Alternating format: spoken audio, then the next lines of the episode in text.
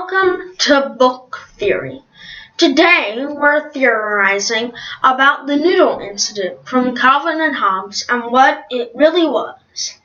So, according to the Calvin and Hobbes wiki, it was um uh well, it was never technically named. It was mentioned several times.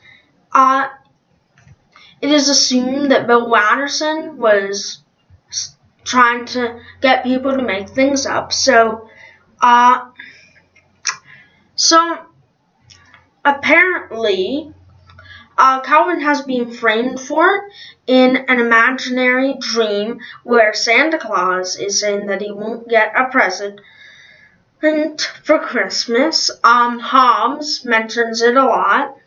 Uh, Calvin says that he has no evidence. Um, Calvin once said, She told you about the noodles, didn't she?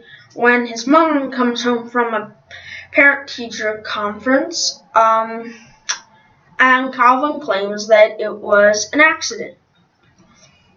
Um, he talks about the downsides of his life and says that one day he'll go for the gusto um, in the next strip, he tells Oz that he got in trouble uh, in school and tells him that he doesn't want to talk about it.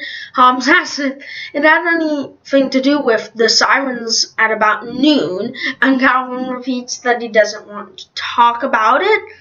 It's possible that that could have been some storyline. Calvin did look quite strange when he was going for the gusto in that strip. Um, uh, another thing is when Calvin brings noodles for his report on the brain, saying that it looked like a brain. Um, he it could have involved worms and tricking people that they were noodles. Um, because at one point, Hobbes says, but trying to keep live worms in your dads and then Calvin dismisses him very defensively, the same way with the noodle incident. And then there is also the salamander incident, which um, we don't exactly know what it is, and there's not a lot of information on it. Um, and uh, Calvin expresses disgust at the cafeterias, manicotti. Um, uh, and so that could possibly have involved it. Um, uh, he also says that his intestines are bursting from his stomach wall when he shows the manicotti on his stomach.